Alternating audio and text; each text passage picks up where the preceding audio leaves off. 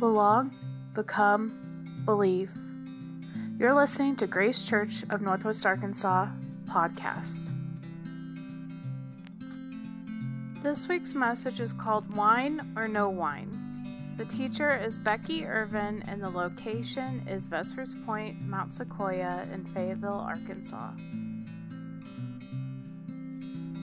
Okay, good morning, everyone. Um, like Alex said, my name is Becky, and I'm on the teaching team here at Grace. Um, I use she, her pronouns, and I want to start this morning by acknowledging that we are meeting on stolen land of Osage, Caddo, and Quapaw people. Um, and this land was stolen by white colonizers who likely identified as disciples of Christ. Um, I think it's important to hold space for that for a minute in order to um, be open to the ways that the church has perpetuated harm in history, um, and also open to like how we can heal from that as well. So, I grew up in a Tea Party conservative Southern Baptist home in a small town in Texas population 1200. Uh, I used to tease my hair in the morning and like spray it with Aquanet and walk through the halls of my high school being like, the higher the hair, the closer to heaven.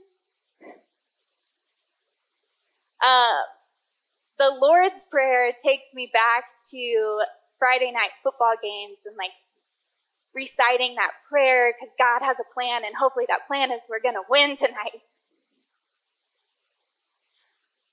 Words like worth the wait and submission are incredibly triggering for me. My high school was 50% Hispanic students, and there was almost zero representation of that demographic in my church's congregation. Um, let alone in the leadership or the elders, um, where the only demographic represented was cisgender straight white men. Sunday morning sermons were leveraged to encourage people to support right wing politics and position Christians and the church as victims in a culturally misguided world. I didn't really even know how to say that until after Laura's teaching last week, which I highly recommend if you missed it uh, to go back and listen to it. It's also like a great lead in to what we're talking about today. And unfortunately, some of the most blatant acts of white supremacy, sexism, homophobia, and more, I witnessed by the same people who plucked verses out of the book of Romans in order to seek and save the lost. When I think about the Christians I grew up surrounded by, unfortunately, the words that come to mind are dismissive, apathetic, cognitive dissonance, behavioral blind spots, and judgmental.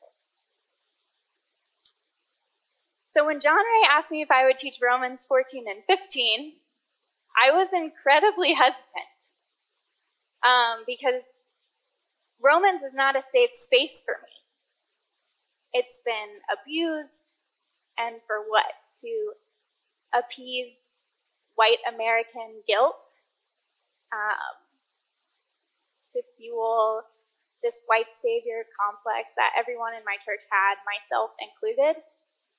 I think part of the reason it's so triggering and so painful to go back to this book in particular is because I too perpetuated these oppressive systems and the ideals that uphold them for most of my life. And I am still unlearning these things. So I was really clear with John Ray, I said, look, I'll teach, but I bring a lot more Brene Brown vibes than I do pastoral vibes. And if you don't know who Brene Brown is, she's like the leading researcher in the world on shame and vulnerability. She has amazing podcasts and books, so crack you wide open. Um, and John Ray graciously responded, Somewhere in the Bible is a Venn diagram where Brene Brown and Pastor overlap.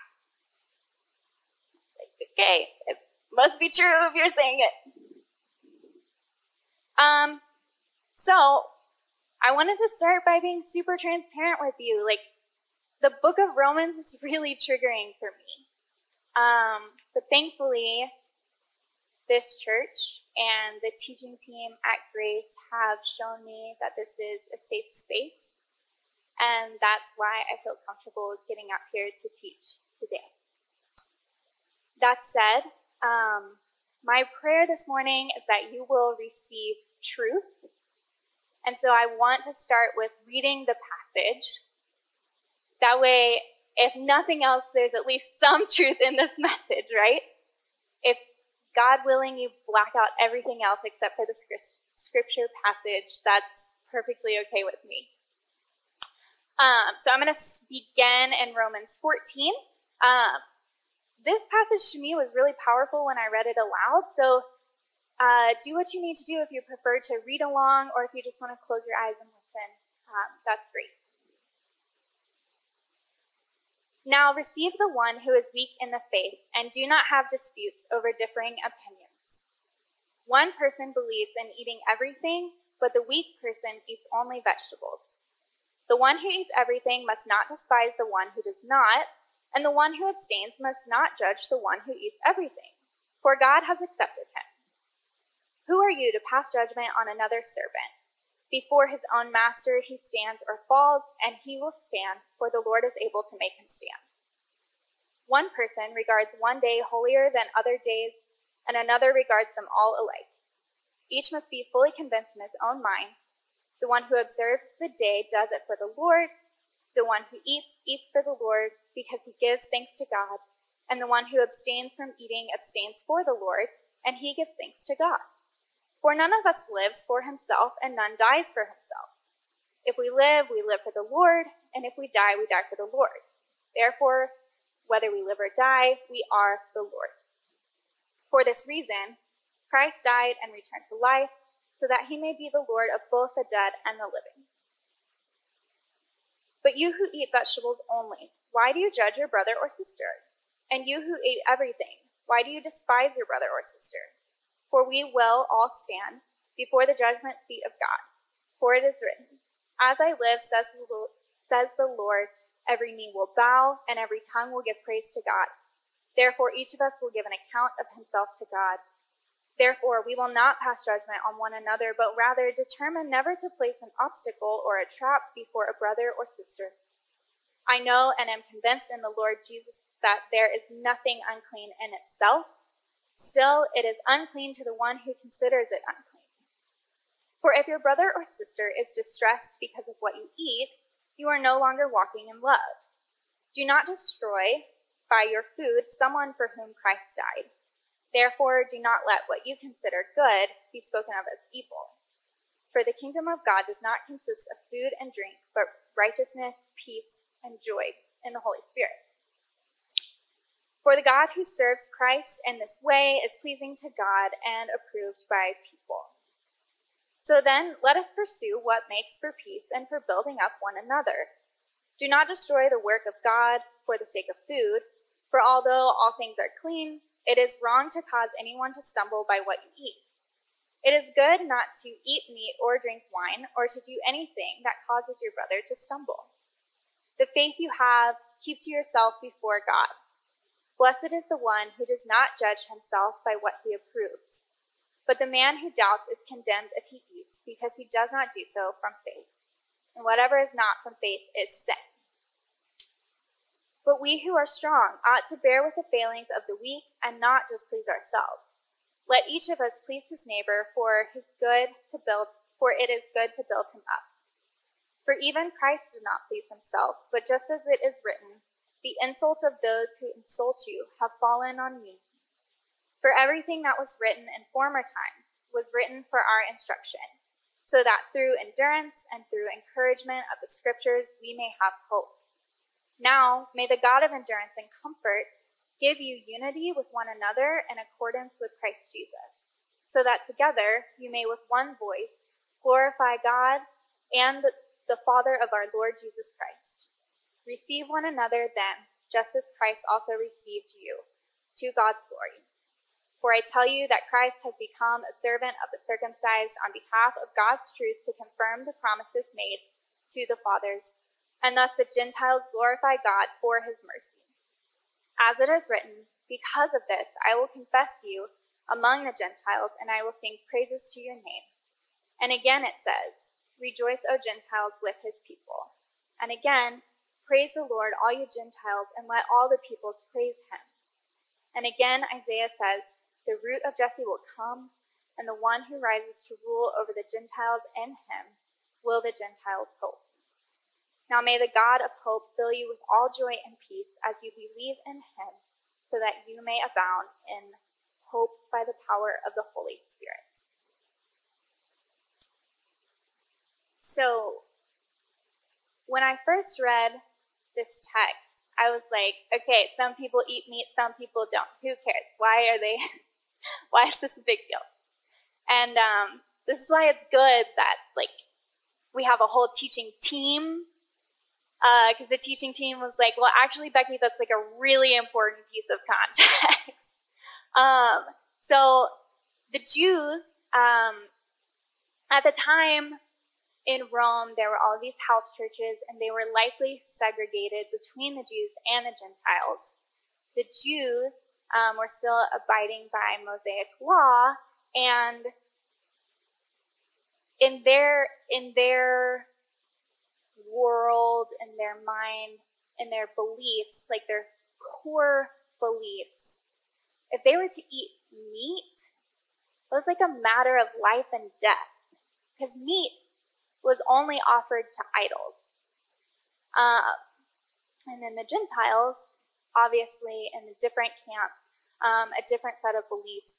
But we're, what we're talking about here is not like vegans versus not vegans. This is like deeply held values. Um, you think about like values in your life that you are not willing to budge on. It's like on par with that. So um, I'm going to tell you a story. The summer between my freshman and sophomore year of college, I was offered an internship at the church that I was working at, and this woman by the name of Deanne Salsky invited me to live in her guest bedroom for free for the summer. Um, she was married and had a daughter, and I accepted, and we had an incredible summer together. Um, and it was very clear after a few days of living at the Salsky residence that every day at five o'clock we hosted or we attended happy hour somewhere in the neighborhood. And you might be like, really every day? I really every day. This was sacred time. It didn't matter if you were 15 and just got home from school and volleyball practice. It didn't matter if you were 65. It didn't matter if you showed up empty handed or with a wheel of cheese. It didn't matter if you preferred red, white, or Miller Lite. You were invited and you were wanted at happy hour. This time in my life was also a very fragile time. Um, it would actually be the start of a crisis of faith that would go on for about five years. And I remember one night sitting on Dan's back porch during happy hour and thinking, I wish that church felt like this. I wish so because the church I grew up in resembled something much closer to this description as written by Jamie Wright, who is the author of a book called The Very Worst Missionary. Church was like a club. The rules of the club were simple dress this way, use these words, but do not use those words, go here on Sunday morning and there on Wednesday night, be appalled by this and this and that and them, but especially them, get indignant about so and so and offended by such and such, and above all, act like everything is okay. Even if it's definitely not. Because you have Jesus, and Jesus makes your life pretty. The good Christians conform to these rules without question, and when they talked about maturing in their faith, it seemed like what they meant was obeying the rules with more consistency and breaking the rules less often. To sit and stay was their end game, and I thought it was supposed to be mine. I don't know about you, but one of these two situations, Deanne's happy hours or church club, feels like a place that the gospel can flourish. The other one sounds deeply misguided, void of direction, shallow, and exclusive. And when I say a place where the gospel flourishes, I don't necessarily mean the gospel of salvation, where we gotta get people to say a prayer and then, like, we save them from hell. I mean something where a gospel where we're working towards a world where everyone can experience joy and peace. And I don't think that we can get there if we're not also dismantling systems of oppression and inequality. Over the years while I was in college, Deanne and I would spend many, many happy hours together. And I have always, since then, tried to maintain this demeanor of openness and welcoming to everyone that she modeled for me. And I wish that the problems of the world could be solved at happy hour. If that was the case, though, Deanne and I probably would have taken care of everything a really long time ago. There's so much you can learn about other people and even about yourself during a meal. The places where we break bread are also the places that we can build bridges. But if the if the gospel is confined to these spaces alone, we'll just go back to being in these like clicky religious groups who all we do is like talk in circles and give ourselves confirmation bias and continue to perpetuate these systems that if you hold privilege, you're likely already contributing to. The real work begins when you leave. Kind of like going to therapy when you leave therapy, you actually have to integrate the therapist's suggestions. The hardest time is getting from one appointment to the next. And those appointments can become like really sacred times of growth, the real work happens outside of that. There have been so many eye opening moments for me that happened during a meal, some of them completely unexpected. And I'm sure a lot of you have experienced the same thing. What's the first thing that you do when you need to repair a broken relationship or talk through a disagreement? You might likely ask someone to join you for dinner. Meals are a place where we can have eye opening moments and progressive dialogue as long as everyone at the table feels wanted and heard. Now, I warned you that I bring a lot more Brene Brown vibes than I do pastoral vibes. So I'm going to share with you three things that help me do the work of dismantling oppressive systems um, outside of the meal times and the happy hours and the conversations, the times that it's easy, right? Uh, and I want to be clear that as a person who holds many forms of privilege, I contribute to and benefit from these systems. And so to dismantle them is uncomfortable. And only you can exercise your agency and convene with God to determine if these suggestions will work for you as well. So, number one is practice precision of language. When is it appropriate to use racism versus white supremacy? What is the difference between gender and sex? Do the teachers and people that you learn from identify as activists or abolitionists? Are you comfortable using pronouns like they and them if those are someone's preferred pronouns? Listen to this quote from Austin Channing Brown, who is a black pastor, uh, and don't miss the precision of language here. I continue to be drawn toward the collective participation of seeking good, even when that means critiquing the institution I love for its commitment to whiteness. My story is not about condemning white people about but about rejecting the assumption, sometimes spoken, sometimes not, that white is right.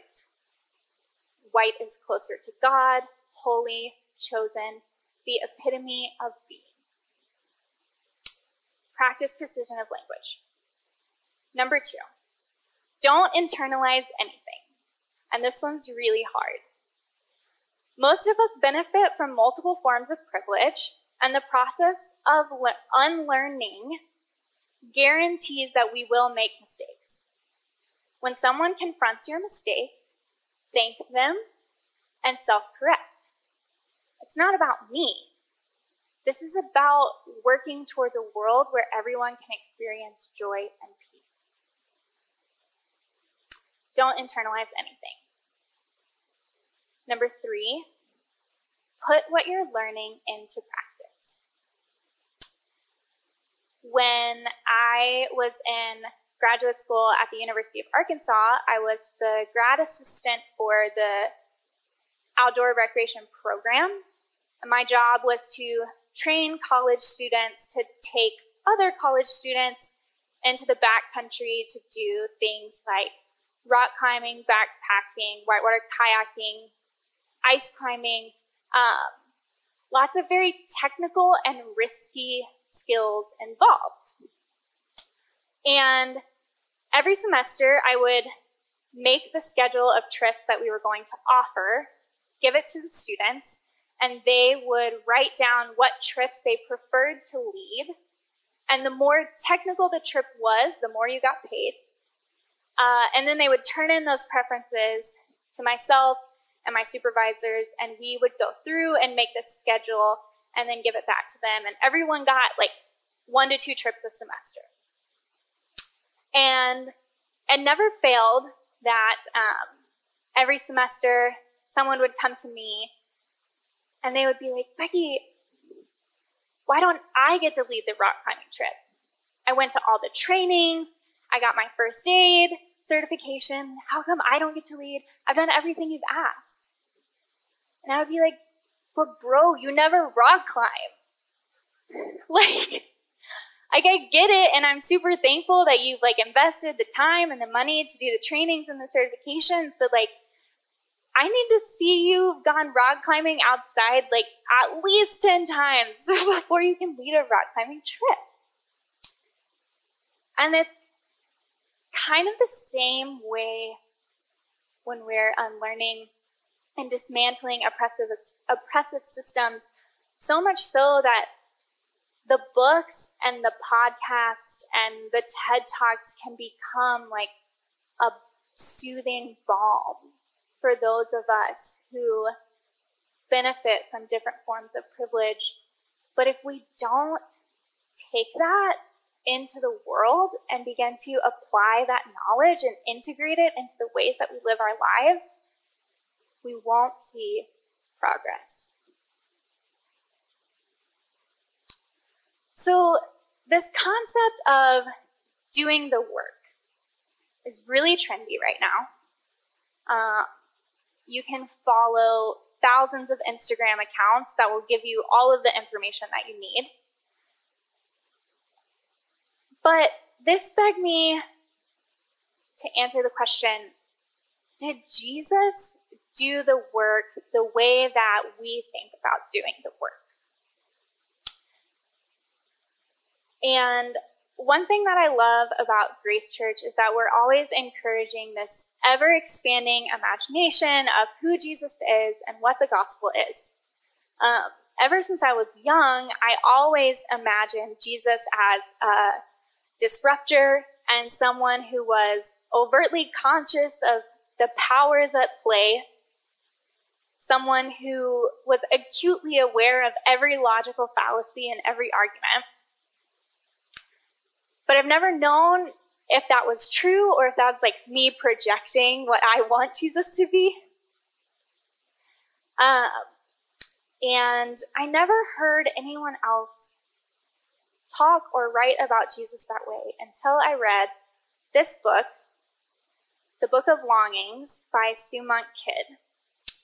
This book is a fictional story about the wife of Jesus. What would she be like? Where would she be from? What would she believe? And I want to read to you a passage from this. It's shorter than the passage that we read in Romans, where Jesus has just been baptized and realized it's time for him to go and begin what we refer to as his ministry. Um, and he tells his wife, and this is how the scene plays out.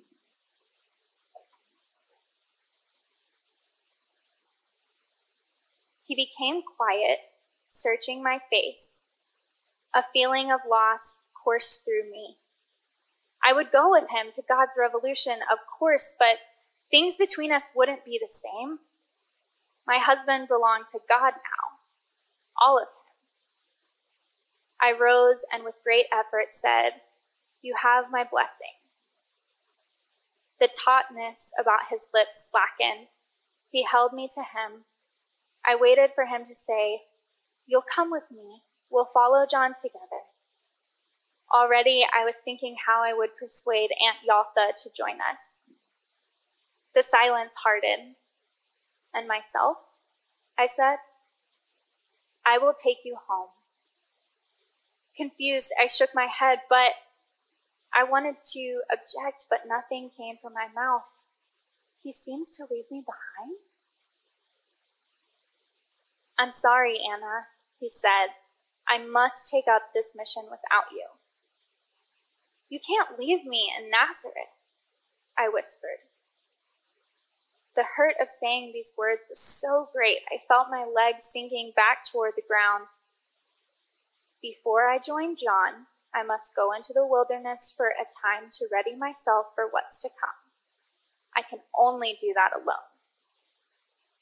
After that, then I'll accompany you. I heard the desperation in my voice, how I hated the sound of it. There are no women among John's disciples.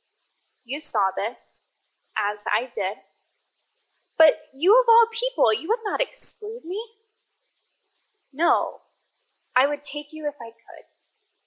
He raked his fingers through his beard, but this is John's movement.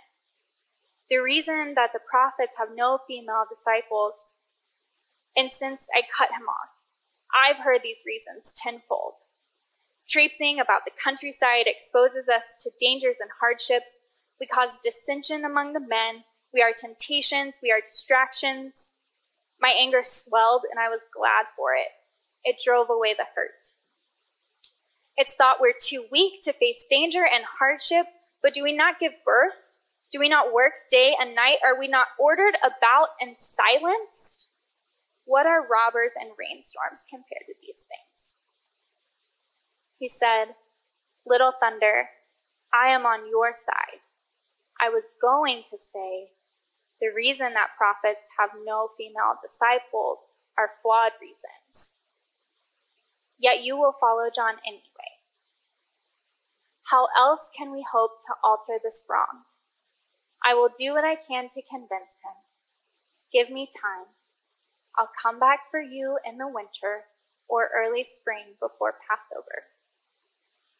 I looked at him.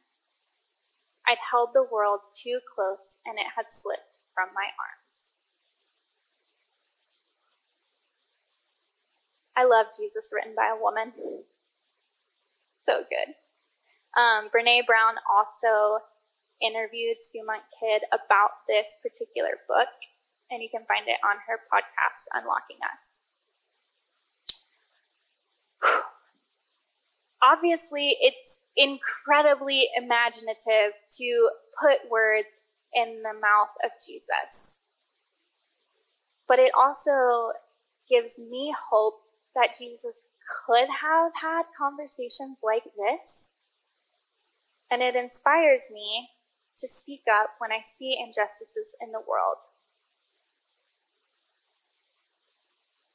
Something that is incredibly challenging for me is to check myself when I begin to loathe people who disagree with me. And I have a massive capacity for hatred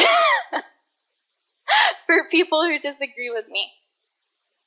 Um, it's, it's a deep, dark chasm in my character. But if there is one place that I can see the humanity in all of us, if there's one place that I can find common ground with the person who has the most opposing beliefs as myself, it's at a table with food and drink. So, a question was posed in our teaching team this week. It's like, what else is there to do with people that we disagree with besides break bread? And I didn't figure out the answer to that this week. But I think that breaking bread is the best place to start.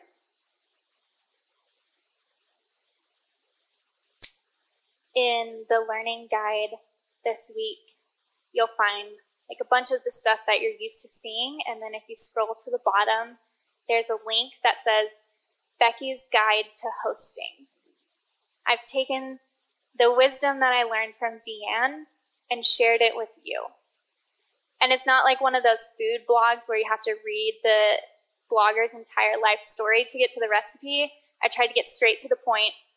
Um, there's a super easy recipe for baked garlic brie, a non alcoholic beverage option that I always have when I have people over, and then my favorite $3 bottles of wine. I also included playlist suggestions of crowd pleasers for background music because I think that's a very important part of getting people to sit down, relax, and open up. So I'm not going to challenge you to go find someone that you seriously disagree with and invite them to dinner. But maybe it's time for us to have dinner with the neighbor or the people down the street that we've never met, or the people that you wave to all the time. And if dinner is too much commitment, just make it a drink after work. Ask people to bring food so it's not all on you. I'm going to go ahead and invite um, Justin and Jennifer up, and then also the worship team to come back up. I think this is the most appropriate thing that we could do right now. Uh, I titled this teaching Wine or No Wine Reflections on Dinner and Doing the Work. And I think that, sorry, dinner differences and doing the work.